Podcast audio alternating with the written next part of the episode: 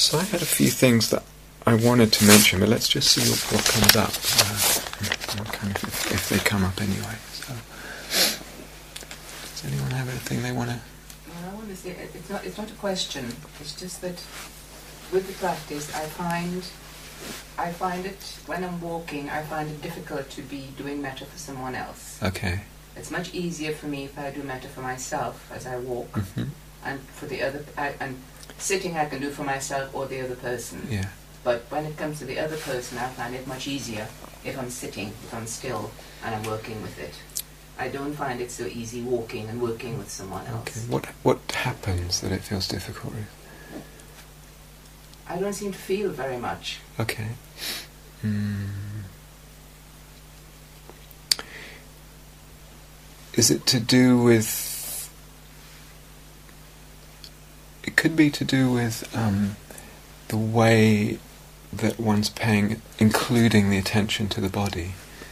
In other words, it might be. Um, That's what I try to do. I oh. try to include attention to the body at the same time. Yeah. Mm.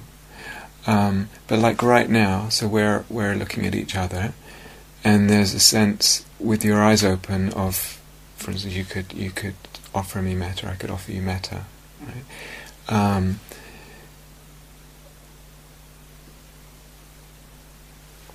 I guess I'm just wondering what makes that difficult as the body's moving. If there's a sense of, as I'm looking at you, and I think, you know, may Ruth be well, it's actually that there's a sense of the whole visual field and you there in the visual field, and that, that can kind of stay while we're doing, while we're walking. that can, um, do you understand? That can be the frame of, of, of what's going on. So, do you have a visual imagination? It's very visual. Very visual, okay. So if you were to walk between two points and imagine someone at the other end, it, it may be a sense of, of having that whole visual field as your kind of field of, of metta. If that makes sense. Yeah, explain that a bit more. Okay. Um, well, as you're looking at me now, do you, do you can see the whole visual field, and you can kind of single me out if you want, and yes, and I'm seeing everyone. Yeah, else. good, right.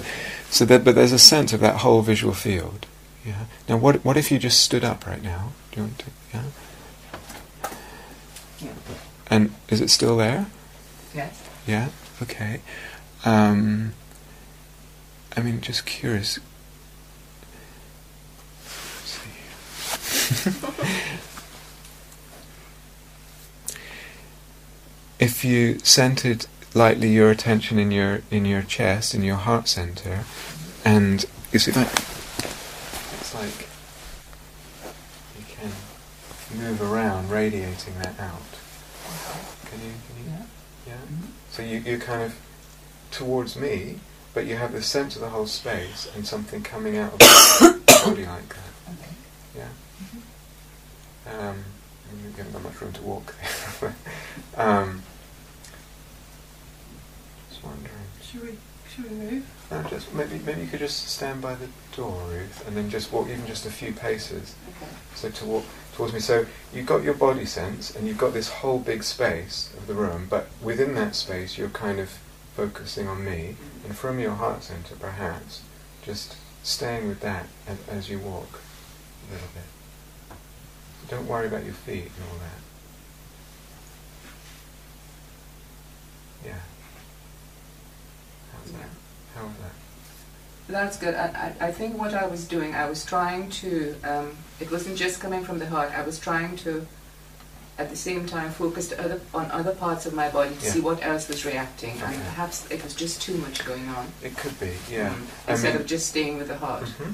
Yeah, so there's two things. So that's great. So um, th- there's two things. One is, um, yeah, it might be that centering in one place in the body okay. might be more helpful and then uh, from that place, maybe eventually, the awareness begins to kind of expand out to include the whole body and the whole field of the body. If it does, great, and you might notice more things. And if it doesn't, also great. You've still got your, your heart center. Yeah?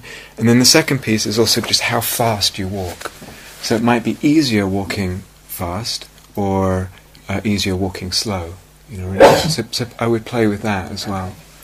Um, and then feel very free to just stop and reconnect with that, and then start again. Eventually, you'll just get the hang of it. It's not. It's just a matter of finding the the right way in to kind of um, settle your your attention. Yeah. Yep. Okay. Great. Good.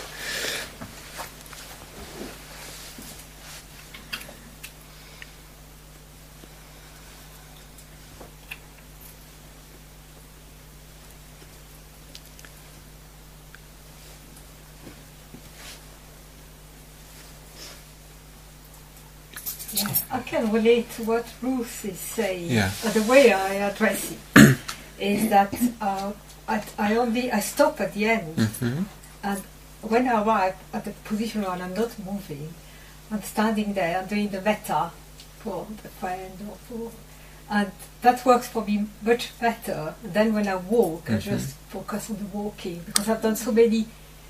Uh, walking meditation, Yeah. not doing the metta at the same time, it's a bit too much like Yes. sure. Sure. See. See if. I mean, w- would you be open to experimenting and seeing if you can actually have a bit more choice there, so that so that you can actually walk and do the metta?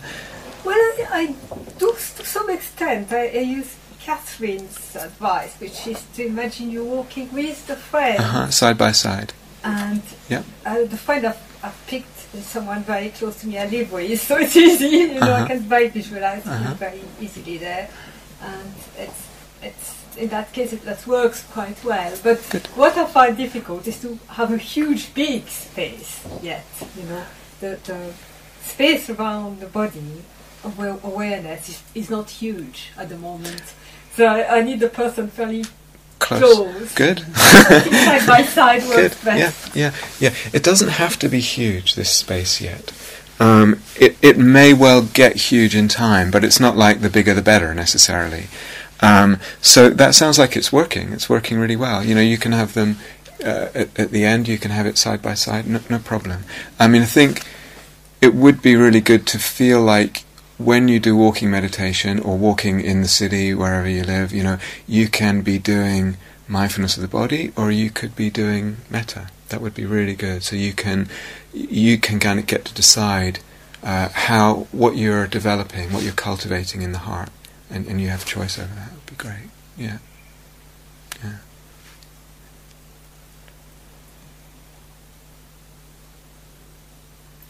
That's Yeah. why you might choose one from another, from another, from another. Say, say again. What? You were saying with the walking meditation, Mhm. um, cultivating metta, cultivating Yeah. mindfulness of body. Why would why might you choose? How would you do one? Um, could you hear that at the back? No. No, um, that's okay. Miwa's asking, um, why would we choose sometimes uh, to cultivate mindfulness of the body when you're walking, and sometimes to choose uh, cultivating metta? Um, um, I guess they just work in different ways. Um, so when we're doing the metta practice, we're actually working directly on the heart to to open the heart, to soften the heart. To what we're really doing is um, actually what we're really doing with the metta is transforming uh, the kind of groove of where the where the mind and the heart sits. So uh, we're we're moving it to a place of more loving kindness, so that intentions of loving kindness are more uh, common in, in the mind stream. Um, and that's the principal thing that we're doing when we do that. When we do mindfulness of the body, um, well, there's all kinds of things that can happen in mindfulness of the body, but but it's a kind of grounding practice, and you might notice different things. So it's, you're kind of setting yourself up for different directions there. Um, I'm not sure if that answers. Does, no, not quite. Okay. Um, can you say a bit more? Are you? I think it's a longer question. Oh, well, go ahead. I, d- I don't know if everyone's interested, but it's just about all the different kinds of practices Yeah. and where they lead to. But I think Yeah. you should probably read a book. um, well, let's see. Let's see what we can do. Um, there's lots of different practices. There's lots and lots of different practices. Um,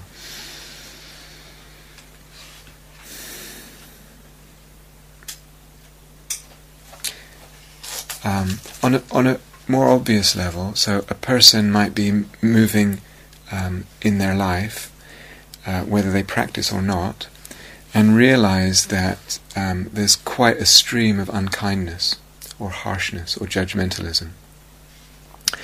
And um, you could say just practice mindfulness and just watching, and I just begin to notice that, and that will have an effect in letting go of some of that. But probably to deliberately practice the metta will be, you know, a kind of extra powerful. You're really addressing that head on, you know, the judgmentalism. Um, eventually, all practices come come together. Uh,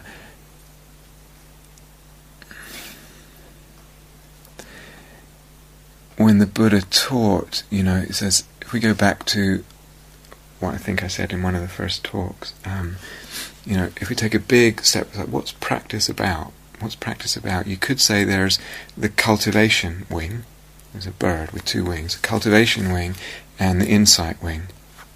And freedom comes about through both.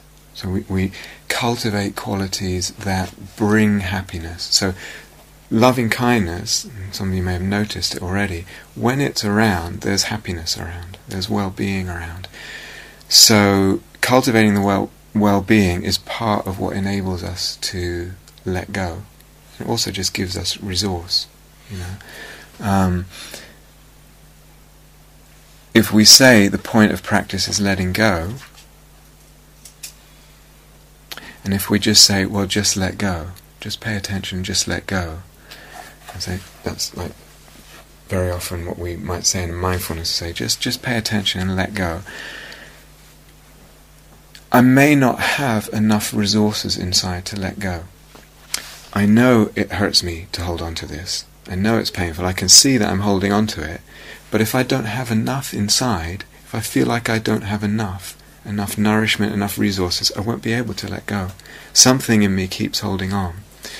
So does, does it make sense? Mm-hmm. Yeah. Part of the uh, very, very powerful function of these cultivation practices, generosity, loving kindness, compassion, etc., um, is that they build, uh, build, they allow, they deepen um, our resources, our really deep nourishment. So we have enough. And what is it to move in life feeling like I have enough? Not like I don't quite have enough, I don't quite have enough. How does that affect how I am, say, in an intimate relationship, you know, with a partner. It's like if I'm in that relationship and I feel like I don't have enough, I start putting all kinds of pressure on the other person, and guess what? The whole thing goes through the floor sooner or later. Um, but the same thing in relationship to food, the same thing in relationship to this or that. I need, I need, I need this well-being. If I put all my eggs in the basket of just mindfulness, and I just hope that if I just pay attention, everything's going to kind of let go. Um, it will bring a lot of letting go, but there'll be some pieces that I can't because I don't, I just can't somehow manage to convince myself to let go. Um,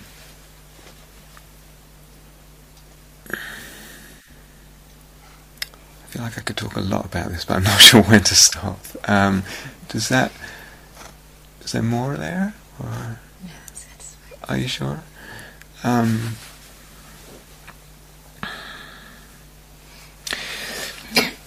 I will say a little bit more. Um, cultivation and insight.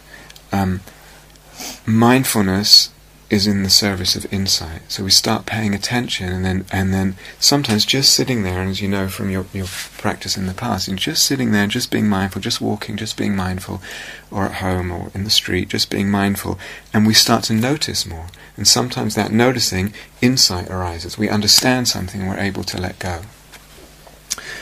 Um, these cultivation practices, uh, building happiness, um, they also build stillness and clarity. In other words, a happy mind is also a, a clearer mind and a stiller mind, and able to see more deeply. Uh, so not only does it let go more easy, but it but it, it sees more more clearly and more deeply. Later in this retreat, when we start doing more of the emptiness practices, um,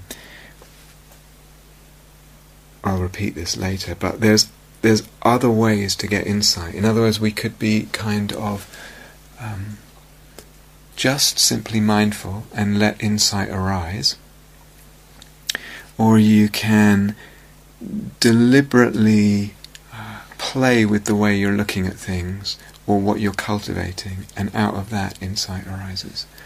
And sometimes also out of the metta practice, and some of you might have noticed this already, insight arises out of the metta. Um, we'll get back to that. So, how does that sound for now? Yeah? okay. Alright. Jackie, yeah. Are we meant at the moment to be repeating the phrases just when we're sitting and walking or in the rest of the time? Good, yeah. Um, so, uh, you've got an option at this point. Um, see what works for you, okay? Um, the the movement towards continuity of, of, the practice is, is wonderful, but you also don't want to kind of feel too too imprisoned or too burdened by it. So what I was going to suggest is perhaps beginning to take it out of the formal practices just a little bit, out of the sitting and walking just a little bit. So, what might that look like? It might look like when you remember as you're walking, you know, down the corridor, um, whoever crosses your path or walking in front of you, just wish them well. You know, wish, so it's like it's a, a, very fluid practice. Or you're standing in the lunch queue and someone's in front of you or behind you, just wish them well. Or you're scrubbing veg- potatoes and the person next to you. Or you're sitting at lunch and these people, and, and then just and you just dip in and out of that for a few minutes uh, or a few seconds even. Yeah. So it's quite ad hoc and quite fluid, and, and really just in terms of who's who's coming into your field of awareness. Yeah. Now people are different with this. Some people, if they're using the phrases for the metta, they keep those same phrases going off the cushion. Uh, so it's may I be, may, may you be, etc. And they keep that going. Other people uh, would find that, uh, do find that much too burdensome. It's too. It's like the mind needs a rest. And so it could be that you just go down to like words, like peaceful, or just sometimes the word metta. Metta. And you just sum up your intentions, just this moment of intention, whoever's next to you, just this moment of, of metta. So again, it's like finding what what feels right for you, because you might you might be a person that, that is really happy just keeping the phrases going, the full phrases going all the way through, or you might feel that's way too uh, heavy feeling. So experiment a little bit and b- let it begin spilling over. And actually, what's a very lovely way of of just well, whoever comes, I don't know you, or maybe I do know you, I don't know anything about you, but just wish you well, wish you well, and and then they pass, and then there's no one there, and you forget, and then the next person. Um, so if you want to play with that a little bit, that would be, yeah, okay. Um, but see, now now would be a good time to begin opening up to that a little bit. I think after a couple of days, but see what feels right. If it begins to feel heavy and pressured, um, let it go you know, or just do it much less. But it's interesting because sometimes we can feel like, oh, that would be so much work. But actually, I remember I had, a, I can't remember, maybe a two-year period or something. All I did was metta. It wasn't a retreat. I was living uh, when I lived in the States, and and I noticed at some point I tried to keep it going all day, so going to work and in the street and in the shower and everything. And um, I began to notice at a certain point, it's actually much more restful to be doing the metta than it is uh, you know, all this junk going through the head, and it's like, and we think, well, what about my, you know, my freedom to think and my creativity and, and da da da da da. But actually, um, as I noticed, you know, most of the thoughts that went through the, the mind, it's like I'd had them a thousand times before. It wasn't particularly anything new or. Um, and actually, it was a very, very once finding ways to get into that rhythm. It was a really lovely, very spacious feeling, and kind of unfortunately, the what the Buddha would call the untrained heart and mind will eventually snake into into trouble. it will find trouble for itself. Do you understand? If I don't, if I'm not what the Buddha calls guarding the mind, it, it just sooner or later it goes off this fantasy, this daydream, and next thing I know, I'm in, I'm creating some trouble for myself. Do you, do you guys know what I mean by that? so it might feel like, oh God, no, you know, I don't want to do that. That's that's too pressured, or I don't want to put pressure on myself. Actually, we're really taking care of ourselves. It's just like, just settle down in this, and it's oh, that's nice, you know. So there's a little bit of inertia um, to want to kind of uh, let it fill the day more, but actually, be, oh, that's really, it's a um, a haven you know, it's a haven to be in, in, in the simplicity of it. It's, uh, it's what, as Catherine was saying, was it this morning? It's like Brahma Vihara means a divine dwelling or abode or place to hang out. It's like this is a good place to hang out, rather than all the knots and the complications and the, you know, contortions we, we so often get in when when we're not paying attention to where the mind is. Yeah. Hannah, please. It's about the um, field of awareness, Yeah. this bubble. The bubble, yeah. Um, I have a sense. I can have a sense of a, of a held field quite close by, and then I'm doing metta, and I can feel that gets filled up. But as it expands, it's like doesn't. I'm wondering what the purpose of having it as a held, contained space. More small. Uh, well, not even just the size of it, but um, having a boundary to it. Because I feel like sometimes, I don't know if this is something for me to work through, um, but that there's tension in that. Whereas if I just let it go, actually everything's much more easeful. But perhaps the awareness isn't quite so focused of exactly where it is or exactly what's happening. I'm just wondering if that's something to work with or allow or When you say the awareness isn't so focused, what do you mean by the awareness? The the the metta feeling, or what's what's not so focused there? it feels like my attention then goes out very far but only in specific trajectories Huh. rather than uniformly Uh-huh, throughout the whole thing. Okay. So I can go right up there Yeah. But I'm forgetting about this bit. Okay. Yeah. And what's in that space then? What's in the big space? What does it feel like? You mean the, the whole space or the held space? The whole space, the big space. Um, it's just it's just everything. Okay. Not Um, anything particular. It's just does it feel? existence, Okay. um, infinity, space, that kind of thing. Would you say it has metta in it? Does it feel like it has metta in it? Sometimes it's very, very palpable that it is metta, hmm and sometimes um, I just kind of like the, the openness Mm. of it. Yeah. Okay. Okay. Great. Um, hmm.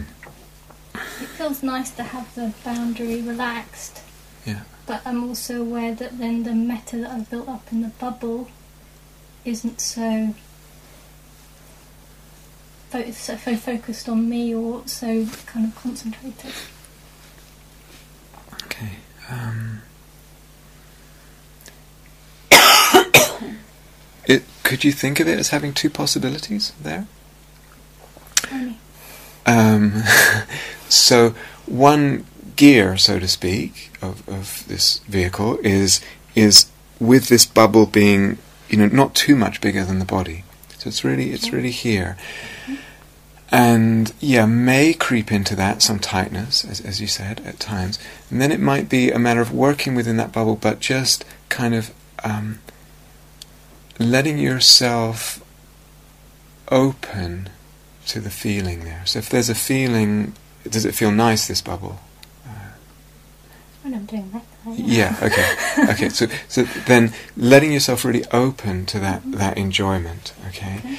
Um, so there can be a quality of receiving, Mhm. opening to the feeling in that bubble. And if you go into more of that receiving mode, it will tend to feel less tight. But it's still here. It's still here, yeah? Mhm. So there's a sense of bathing, sunbathing, uh, leaning metaphorically leaning back in this metta and kind of just soaking it up, um, and it's it's uh, not quite so tight and pressured. Yeah. Um, And not trying to expand it out, at, keeping at that point, no, that's that's first gear is is uh, not trying to expand it, just just bathing in this in this here, right? And just doing everything you can to to enjoy that and, and let yourself bathe in it. Yeah. Um, when it's expanding, is it expanding by itself, or you're you're letting it? It's just no. It's. I feel like it's um, that my awareness doesn't really know why it's trying to hold a particular space. Okay. Like it just kind of goes, well, "What this Yeah. about?" and just Okay. open. Yeah. All right. So, um, they they they will do different things. A bit like Miwa's question, it will it will work in different ways, and they're both important. It's like this car needs at least two gears.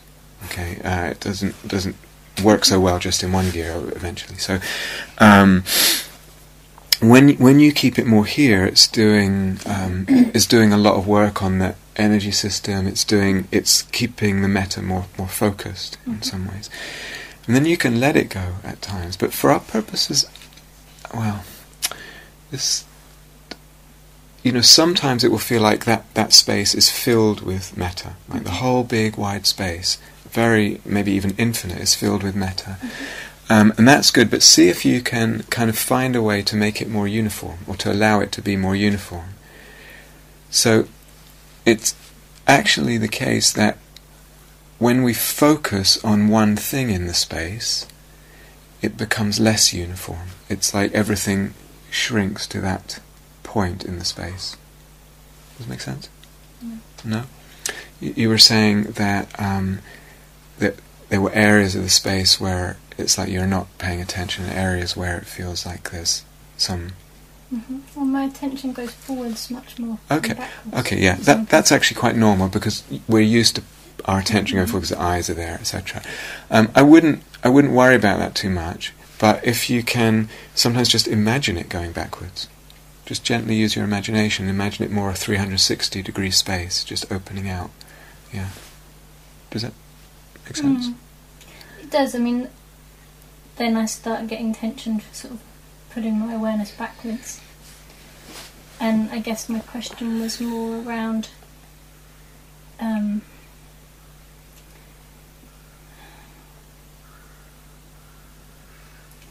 is there a purpose in actually just letting it I mean, I guess what you're saying sounds like when I have it um, as a held field, it's more about me receiving and feeling it. When it's open, it's just about being in it and it letting it flow um, out or around or through. Um, I mean, I've had it at points where it is just the whole field is metta, but a lot of the time it's kind of in an in between space of, yeah. What's the question there? What's I think the question is: Is there what what is the best place to work? Like, is it best to work with this bubble that you're saying that you've been guiding us to, Mhm. or with the sense of the the openness? and I, I would say both. Both. So there's two two gears. So you got first gear and you got another another gear which is much much more open. Um, most people will find with a lot of metta practice that it naturally will open up to a kind of infinite space, um, and it will naturally the, the quality of the metta will feel different in that space than it does in in the. Um, but even that big infinite space can have different qualities of metta in it. So sometimes, and, and this applies even when the bubble is small, you know, like we were saying, sometimes it feels warm, sometimes it feels very tender, sometimes it feels very bubbly, sometimes it's very bright. Sometimes it's just it's just more spacious and really still, but it's still got like uh, it's it's a it's a more subtle flavour of metta, you know. Um, and sometimes it's very warm and very kind of passionate, you know. Um, all of that's good. Um,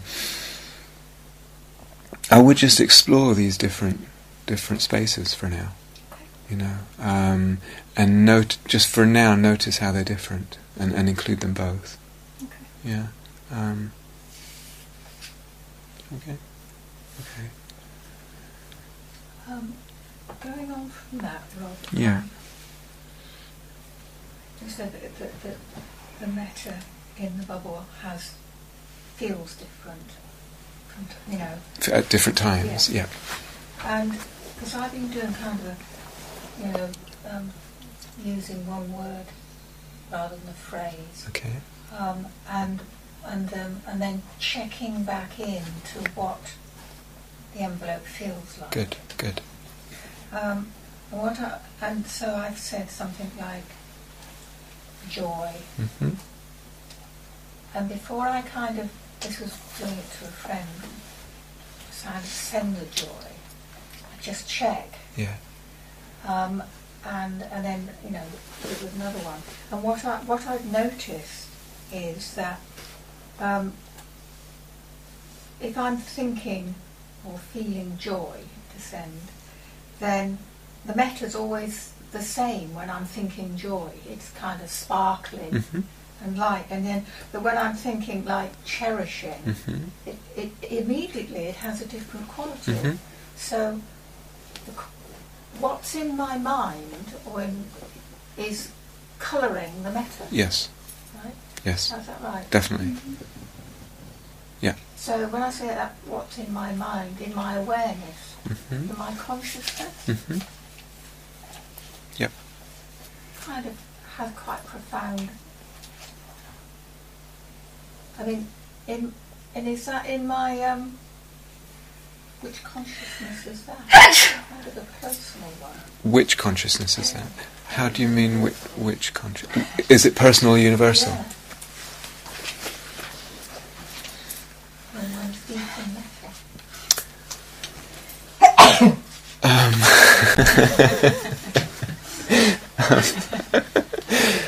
Uh, that was universal consciousness sneezing transmission. um,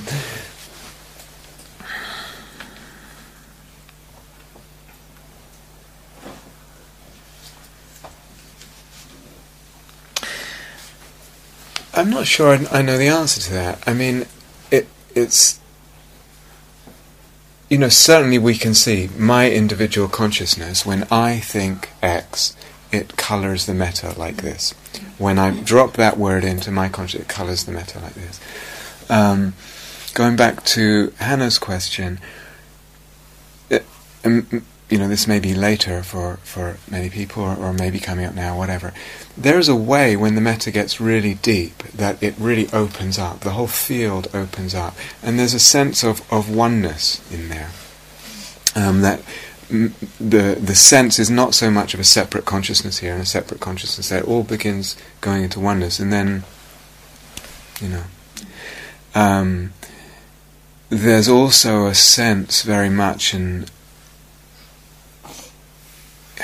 This is quite an important point. I, I'm not sure how much I want to go into at this point of the retreat, but it can feel very much, in, in, especially in relationship to what, what you've just observed, Rose, that, that oh well, I'm I'm I'm colouring this this metta. I'm somehow building the metta, and yet again, as it deepens, one gets the sense that what one's really doing is revealing metta, and that's uh, it's one's kind of getting out of the way, and metta is, you could say, at some level, a fundamental, uh, a fundamental aspect of reality that pervades the universe. You could say love pervades the universe, and within that it has different shades and qualities, etc.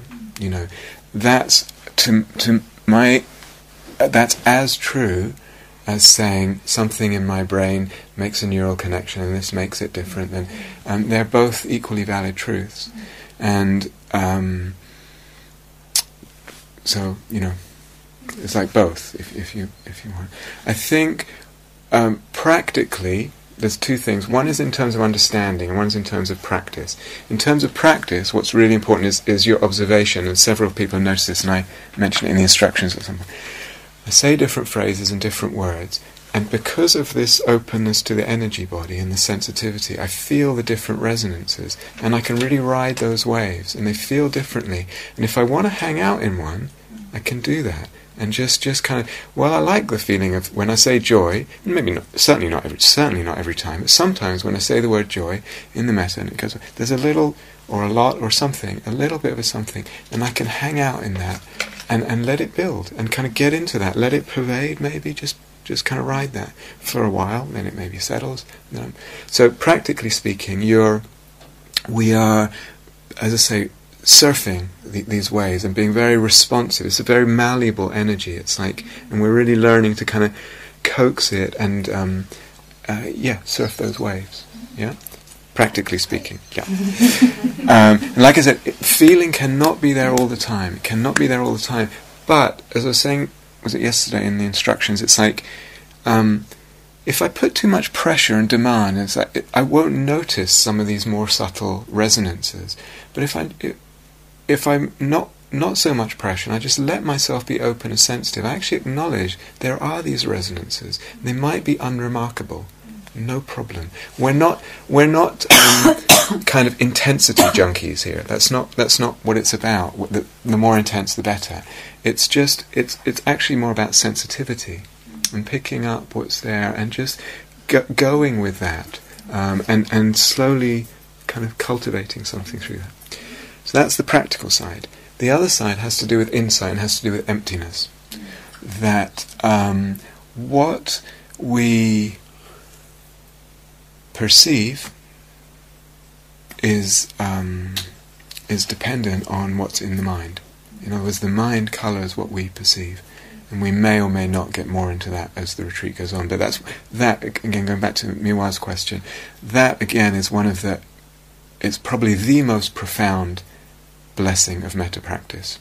And I'm, I'm not even sure how much we're going to get into on this retreat, but but it has to do with when when I engage in cultivation practices, the mind starts. Uh, moving in a greater range of mind states than it does if it's just left alone.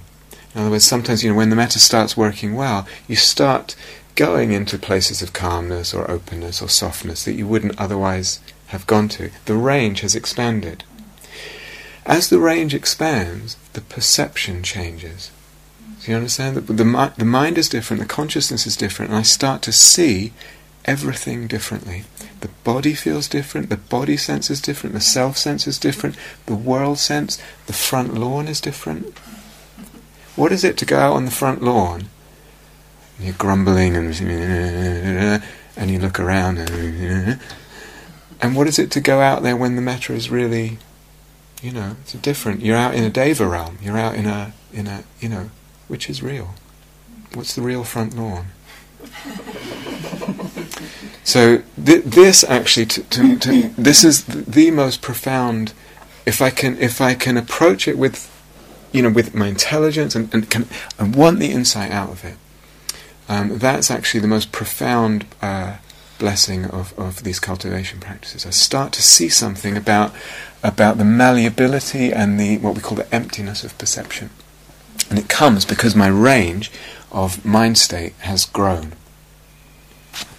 Yeah. So we we may or may not get more into that, um, uh, but th- there's there's a lot in what you're saying. Yeah. um, does that make sense when I say that? Yeah. yeah? So um, it's one thing to obviously to you know to, to, understand it intellectually, and the blessing again of practice. You go in and out and in and out and in and out, and then it's a real question: what is the real front lawn? It's a, it becomes a real question. It's like, what is the reality here? And the same thing about the inner reality. What is the real body right now? What is the real emotion? What is the real all of that? Um, and and in and out, in and out, and sing over and over again with, with this questioning, with this questioning, and starts to undermine the belief in independent existence of things, which has everything to do with emptiness. Yeah. Can I make a comment? Um, really uh, brief one. Uh, what, what, what, uh, just for someone who hasn't spoken. Yeah, Julia. Um, it was just when you said about metta pervading everything. Yeah. And um, kind of about bringing more a sense of devotion into the metta, and what I'm really noticing is that I, I don't really want to send metta to me or anybody else. I just kind of want to hang out Mhm. in a, in metta, Mhm. and um, yeah, and I, I think you said something about something about channel, channeling. Yeah. On, in your so just be good to hear. Yeah. Okay. Very good. So, um, th- this metta is so rich, and and experientially, it, it moves through so many different uh, ways of expressing and, and manifesting, etc. Um, so, um, and it, it also relates to to what both Rose and Hannah were asking. So, one way of doing metta is what I call the very um, I was going to say human way. It's that humdrum human, and it's like I, I'm wishing you well. May you be well. May you be well. From this human to that human. May you be well. Um, that's important. Um, but there are other times, um, and pe- people are different with this. But I would say for everyone with a lot of metta practice, it deepens into a different sense of things, and there is a sense of sort of metta just pervading everything. And then it's not so much like I over here, I'm giving metta to you over there. It's like we are in metta. And what it is is just recognizing and feeling that one is in metta. So that's an actual, what you could say, meditative, mystical perception, call it what you want. Um, but it opens up very naturally in that way with time but different people, you know, have different preferences. Um, and then, then the job is more to like let yourself soak it up recognize that you're in it, bathe in it, open to it. Am I opening to it? Am I receiving it? You know, really. So you're. It becomes less of a doing and more of an opening, more of a receiving. Um, but then, if you if you're thinking about metta to someone else, it's also like realizing that they're in it and they're soaking it up. You understand? Um, now there could be another way, which is you know Kuan Yin's over there and she's uh, beaming her love into someone else, or she's beaming her love into your heart and it's going into someone else. You know, you can play with it. It doesn't really matter. One of the interesting, you know, dimensions that, that differs is how much it feels like I'm doing it. How much I'm doing it, and that that's a very interesting piece.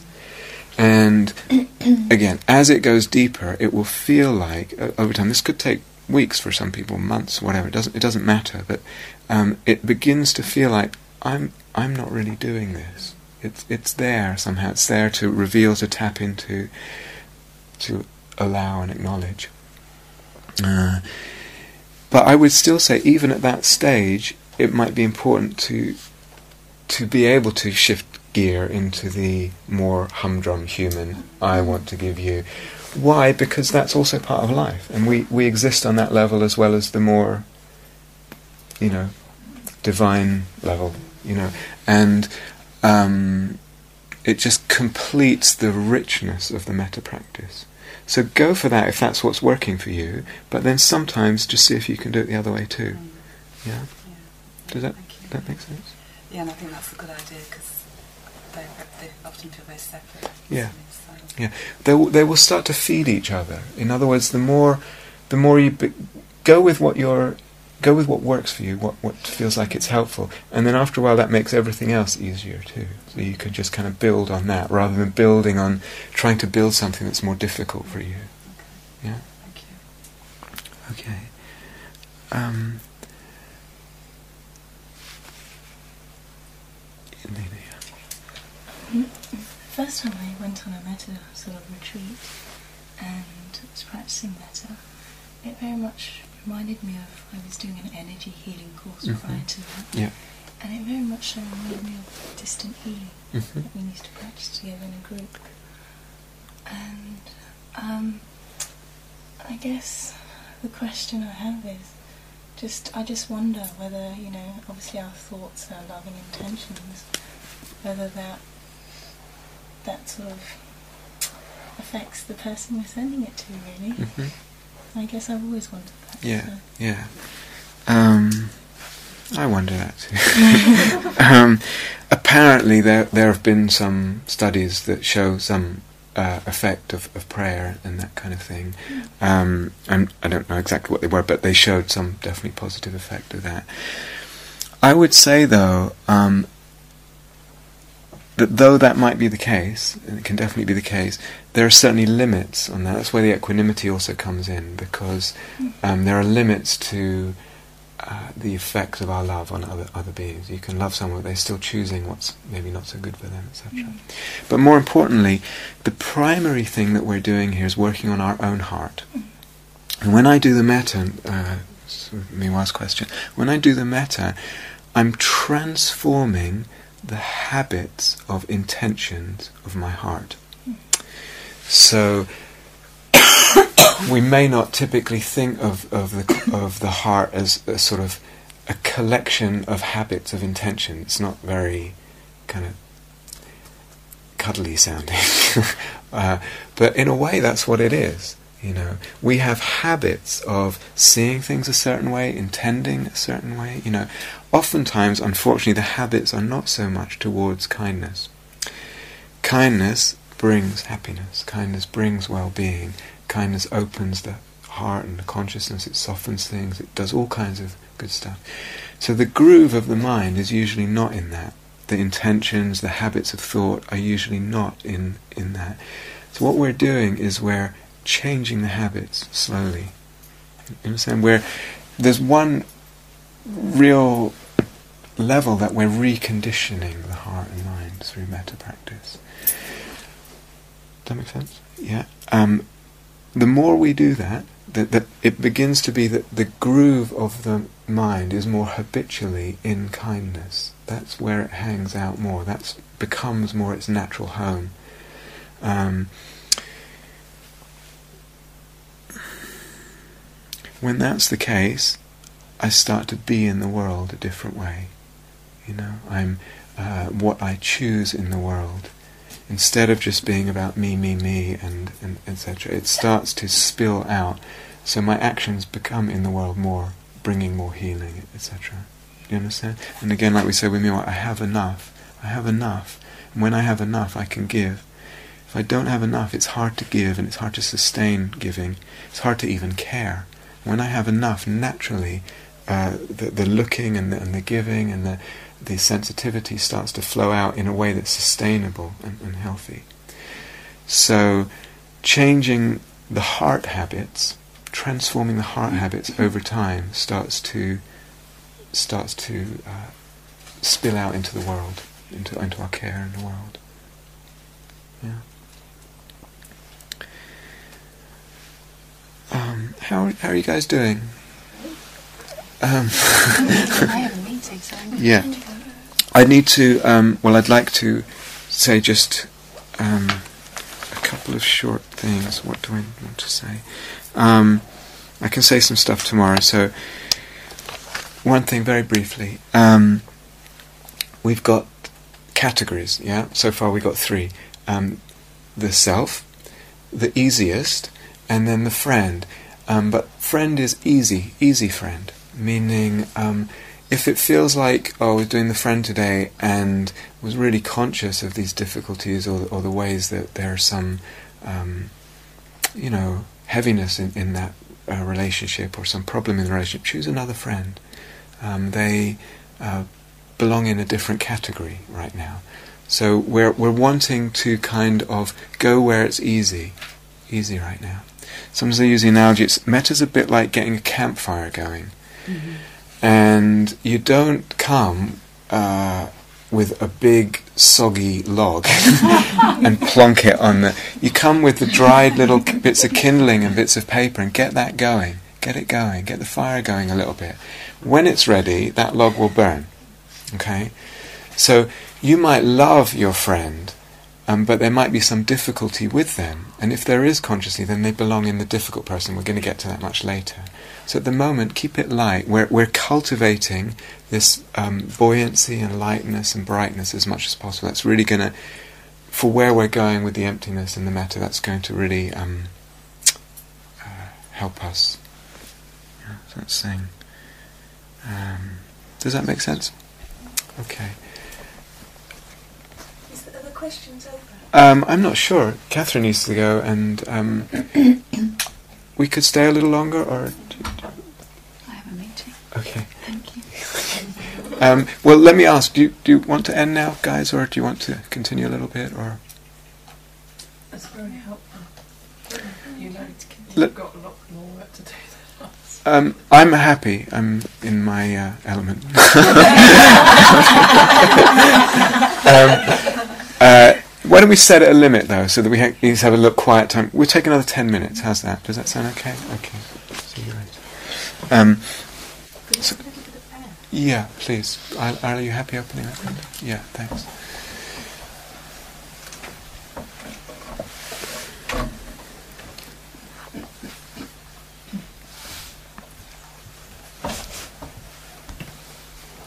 So Jane, yeah. It was actually something that Rose said that I wanted to follow on from when she talks about how the word, the words kind of bring up a feeling of Mhm. like a, qua- a quality. hmm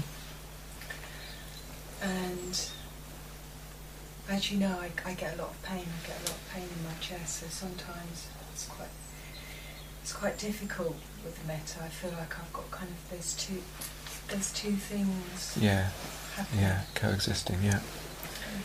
And you know, I've been focusing on this on the space Mhm. and the kind of expansiveness and the allowing. And when Rose said that, uh, you know, about the words, because I've I've really felt I've really felt that that each one of the different phrases kind of feels like it brings something different. Yeah, good. And I thought that if there's an area where there's a lot of pain, Yeah. for instance, like for me in my chest, Yeah, and there's a sort of there's an unkindness i- inherent within it because it's painful and it feels Mhm. restricted and it Mhm. feels the actual thing of it it feels un, it feels unkind i mean pain does does feel it doesn't feel kind and it's quite difficult Yeah. to kind of somehow get the expansiveness Yeah. and do the, you know the Yeah. whole journey with it and i thought about really just going actually going into it going towards it Mhm. just with what just with a word Mm. I thought just Mm. go there and just say love Mhm. or good. kindness because it, it feels like it's just that different message Yeah, yeah, because the thing in it itself it feels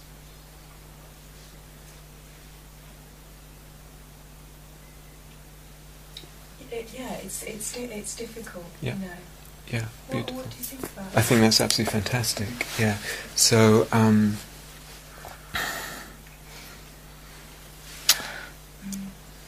great. It, ju- it just feels right. Yeah, yeah, go for it, go for not it. to work so expansively, but just not all the time, but to spend Yeah. some of the time just Yes. contradicting the message of Yes, the actual Yes, most definitely, place most the definitely. body. Yeah. So, but I would keep the idea of having different gears. Yeah. Um, so, you know, sometimes be more expansive, and, and, and it's like giving it lots of space, like we talked about when we met. It's like allowing, allowing. yeah. um, and sometimes putting a different thing in, putting a different response in, which is the word love or, or, or kindness or something. You're, you're actually adding something different. You see, what typically happens, this, again, this has everything to do with emptiness. Um, what, what happens is something goes on for us, inner or outer, and we've always got a response to it. There's always a response to it. There's always a way that we're r- relating to that thing. And oftentimes, the way that we're relating to that thing is not fully conscious. But with pain, for example, we're usually relating to it with, I want to get rid of it, which is a kind of unkindness, even. It's a kind of aversion. And that tends to feed the whole thing. The whole thing becomes a kind of nest of unkindness and, and starts injecting energy into the actual pain. Mm.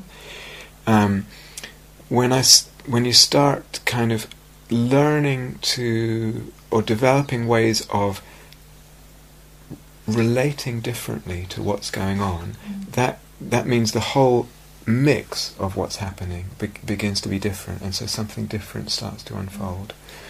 And we can do that in lots of different ways. So when you're when you're adding when you're saying like going right there and putting the word love in, that's that's dropping something different into the water. Mm. Because maybe even not realizing it, what's there is is some fighting it and some anger that it's there and, and all that. And that's there and love is the opposite of I that. know, I know that Yeah, okay. And and that's it's like it's like pouring gasoline on a fire. yeah, basically. It's very difficult to Of course. Yeah, but that's that's the habit. That's what we were saying with Nina. It's the habits of heart. Habits of heart. It's okay. You're talking about something very human. Mm. So don't imagine that it's only you with this. I'm, I'm with the metta experts. You're you're you're talking. No, this is this is really really important. This is really.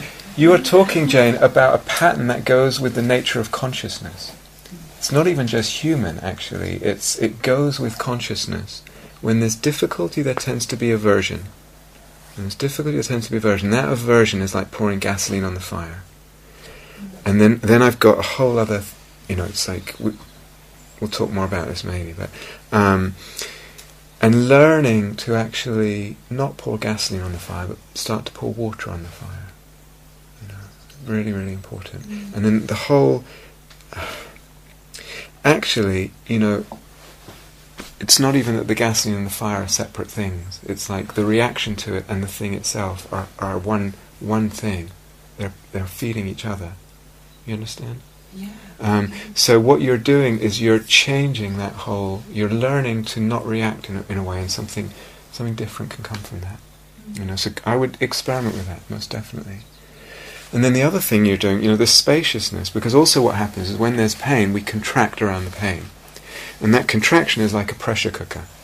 It it heats it up more. It's again, it's like pouring gasoline on the fire. The consciousness. Have you noticed this with physical pain or fear or something? Everything gets smaller.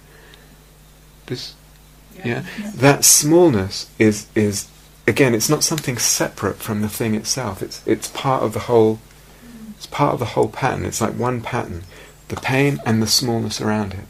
And if I start creating or allowing some space, then I'm actually um, I've got a different pattern. Then I think what happens is that, you know, I go through the day and I do the different things and it's like, you know, different things are happening, the metta, the expansion. And then it, what happens is it tends to, it tends to go, oh, oh here again, it's the same. Nothing I've done's done anything. It's Right. sort of okay. that Mhm, kind of, mhm. and I guess it's just to be mindful Yeah. of that because that's, Yeah. that's probably not, that, you know, that's not really true. Okay. It, it, or it seems true. It seems like it's exactly the same as it was this morning, Yeah, or, yeah. or as it was yesterday, Yeah.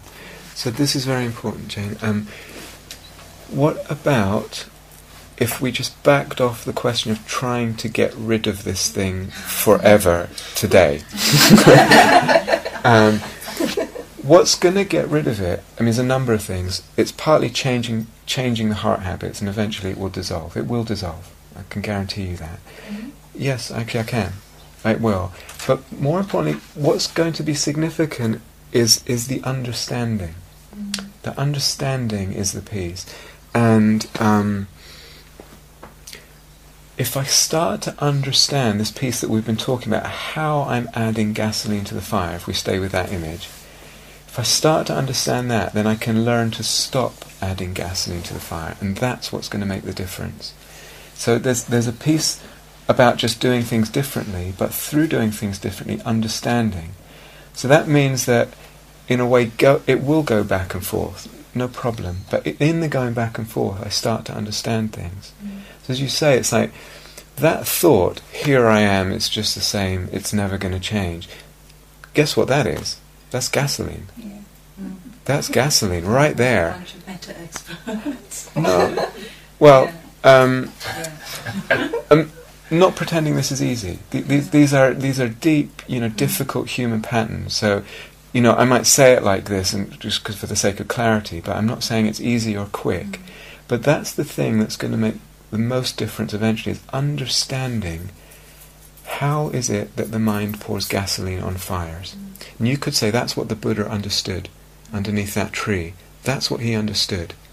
At the deepest level, how the mind pours gasoline on fires unnecessarily. So we're in this to kind of understand that, and that means I'm, I'm going to see it over and over. But thoughts like that, it's like you mm. can feel their poison.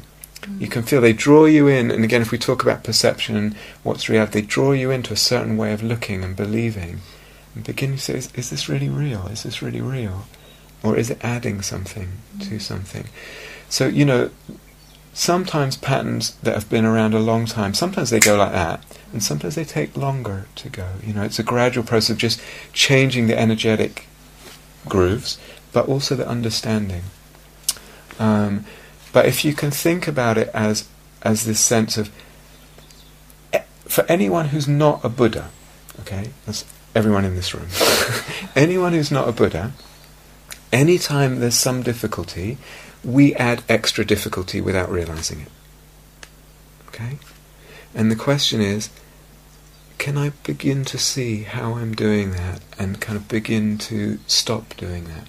So everything that you've said, this noticing, and if I put the word love in, it's like it's telling you, uh, it's part of that understanding. D- does it make sense? And it's that understanding that will, that's going to really have a lot of power, as much as just the the patience with with doing things differently. They they both come together. Going back to meanwhile, the cultivation and the insight, they come together and they're very powerful. Um, sometimes it's sudden, sometimes it's it's more slow. But that question, just being interested in yeah, okay, the mind is, is doing something that's adding more. Adding, is this making sense? It's like, It's adding more. And, and I'm interested in learning how it's adding more so I can begin not adding more. You know? Okay, that's a good question. I'm conscious of time as well. I, I um, Thank you.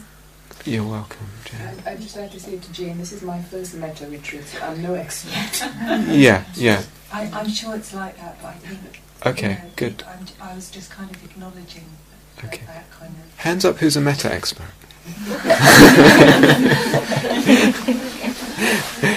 um, it's, yeah. um, I think it's probably good to stop if that if that's okay. Just just in terms of not you know, containing it a little bit. Yeah. Does that feel okay? Yeah. Um, okay. So let's have a bit quiet.